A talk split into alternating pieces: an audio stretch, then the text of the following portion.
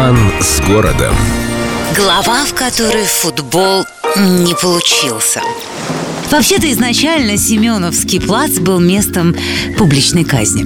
Конечно, петербуржцы поголовно были люди приличные и душевные, но в середине 19 века особо на выходных сходить было некуда. Вот и выкручивались как могли, приглашениями на казнь. На Семеновском плацу расставляли скамеечки, табуретки и продавали лучшие места по 10 рублей. Сумма по тем временам немалая. Народ собирался, рассаживался, и представление начиналось. Вот, например, в 1849 году все билеты на гражданскую казнь кружка Буташевича Петрашевского были распроданы заранее. В общем, изначально место было популярное, как ни крути.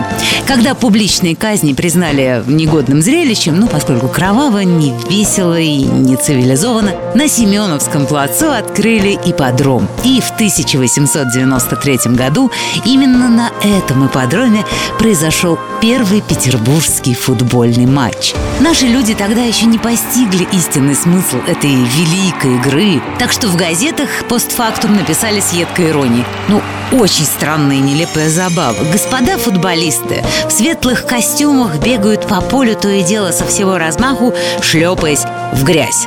На первом матче царила атмосфера всеобщего веселья.